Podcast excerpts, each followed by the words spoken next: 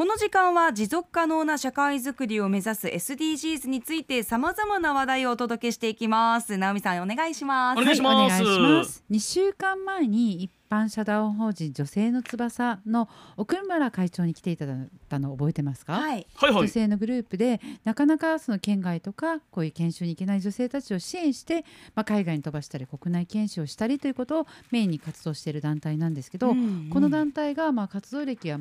何十年もあるんですけども、今回リューチェルさんを呼んで基調講演をしてもらうということを、後半の方でお話ししてました。リューチェルさんに、いろんな多様性のこととかご自身の経験談を語っていただきたい。そして後半に私と、対談をしていただきたいということで、今回ですね12月17日RBCI ラジオの、ちょうどねお祭りの時だったんですけれども、私たちもそのね時間にやっていました。でその時にさまざまな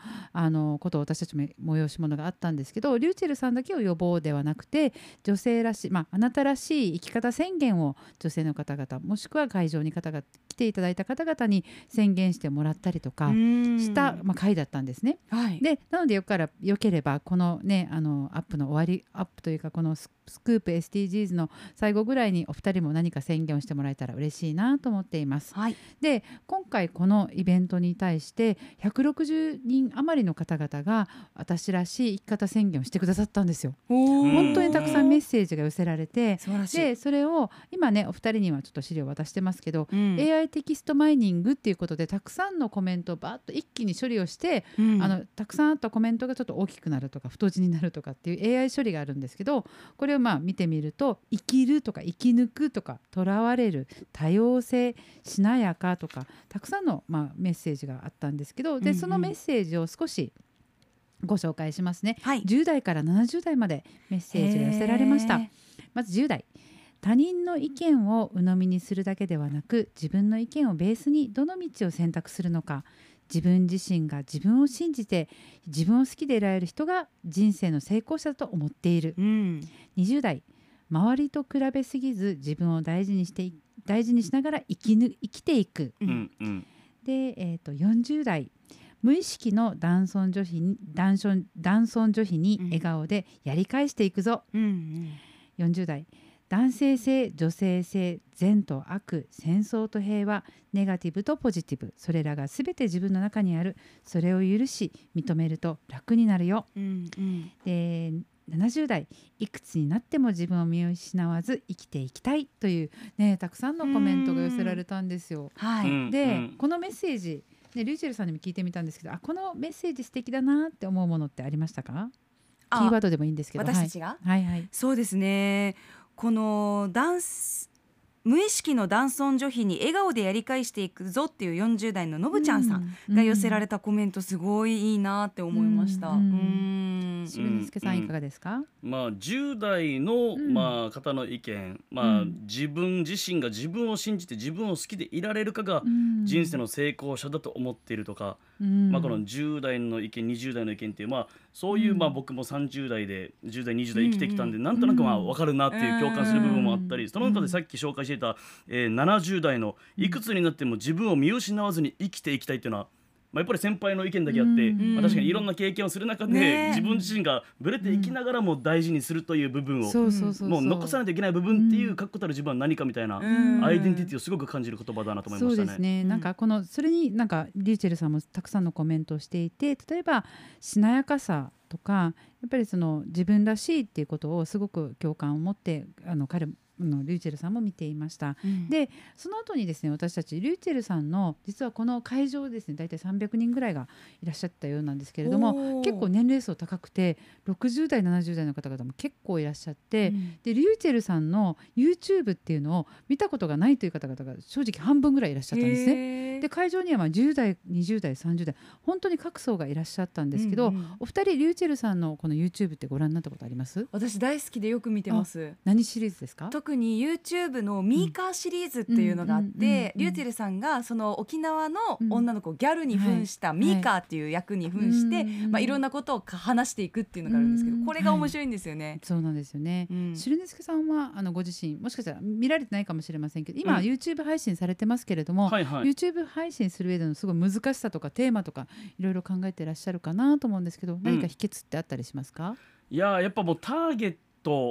をちゃんと絞って、でそこに、まあ、対する発信をし続けるっていうのが、多分 YouTube という世界の、まあ、成功の、まあ、軸みたいな基本的な考え方だと思うんですけど。りゅうちぇるさんも、この今ミーカーとかもめちゃくちゃ大バズりコントコーナー持ってるじゃないですか。僕たちも沖縄チャンネルっていうチャンネルでジュン選手がまあそのコントをやったりしてるんですけど、参考にしてる部分はいっぱいありますね。まさにりゅうちぇるさん同じようなことを言っていて、りゅうちぇるさんってどちらかといえばキラキラした、まあ可愛らしいりゅうちぇるっていうのがテレビで受けてるじゃないですか。でも YouTube ってまた別の世界があって、YouTube で自分を表現しようって言った時に何をやったらいいんだろうかってすごく迷って、このミーカーシリーズと沖縄のギャルシリーズっていうのを作り出したそうなんですね。でそれはなぜかというと、彼がまあどんどん売れていって、この県外でまあやればやるほどまあお金も入ってくる、どんどん有名になっていく。でも何か満たされないものがあって、時々沖縄に帰ってくる時に広がっている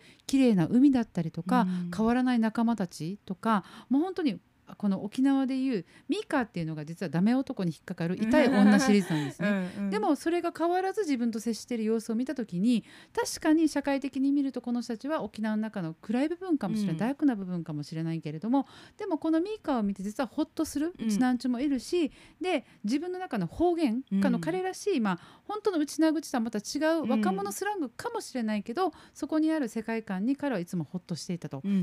でそれを沖縄の人たちにちょっと恩返しのつもりでやったらいいな、沖縄の人が見てくれたらいいなっていうつもりでやったんだけれども、実はそれが日本全国中でバズって、ミーカーって自分の街にもたくさんいるよみたいなことですごく反響が広がったと。でそれに対しても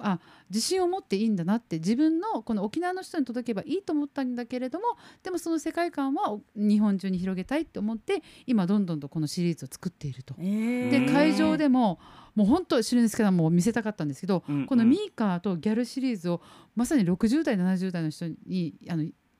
お披露目した時に、私どんな反応が出るかなとっても心配だったんですよ。要は YouTube は見たことない人が大多数の前でってことですよね。前で、まあ、6分間ぐらいのものを大体3分ずつぐらいお披露目したんですね。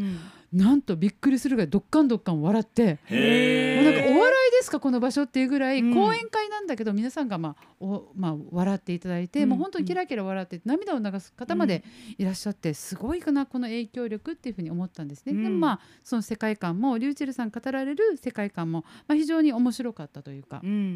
沖縄の人が頑張ってる様子をこのミーカーを見ることでなんかほっとしてほしいし、自分も頑張ってるなと思ってほしいっていう、まあいろんなメッセージを語られてたりとか、あと今回のこの対話ですごく面白かったのが、たくさんのりゅうちぇるさんに聞いてみたいといういろんな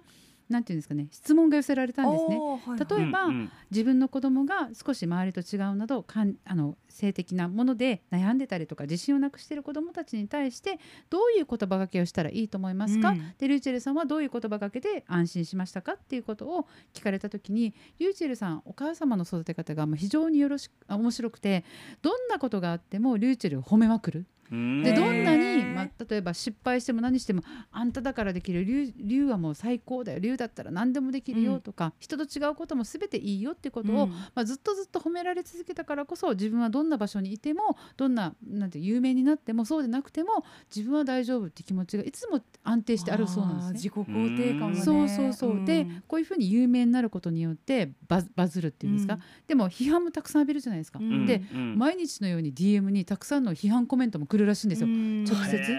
でそれに対してどういうじゃあ対応してますかっていうコメントがあったんですけど、彼はそういう人が来たとしてもこの人って愛に満たされてないんだな、かわいそうだな、わざわざ DM にまで送ってくるかわいそうな人なんだなっていうことで、彼は逆にこの人たちをかわいそうに思うし、愛で温めてあげたいなっていう気持ちにさえなると。だから何にも感じないそうです。っていうことも彼が一言一言語ってらっしゃったのが非常に良かったなっていうのはあったんですけど、リュ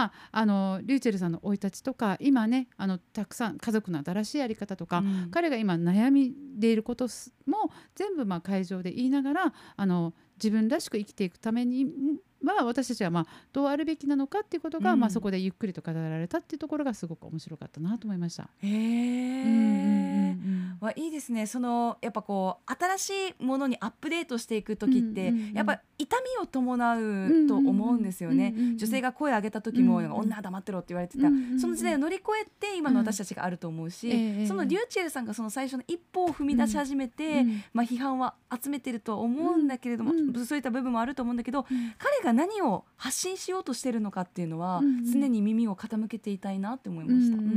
と思いましたね。だからそういう、機会を女性たちのグループたちが呼んで、このリューチェルさんをそういう場面で活用していくっていうのも私とっても素敵だなと思いましたし、なんか世代を超えてその愛されるキャラというか、でも今の時代にまさに合っているというか、うちの姪っ子が大学生だったんですけど、そこに参加していてすごく共感して、自分が思ってるモヤモヤを全部言葉にしてくれたリューチェルって深いっていうふうに言ってて、そう改めてまた YouTube を見たくなりました。お二人ね、何か後で、今多分時間がないと思うので、よろしければまた私らしい宣言をしてもらいたいなと思いました。この新しい生き方宣言。はい、そうですね。でもやっぱ自己肯定感を高めるっていうことは、リューチェルさんのさっきのお話をね聞いててすごい大事だなと思ったし、自分の感じたことを自分自身が大事にできるようになっていきたいかなっていうのは思いました。そうですね。新しい生き方というか、オリジンコーポレーションの新しい方向性としては、比嘉企画の参加に行きます。ぜ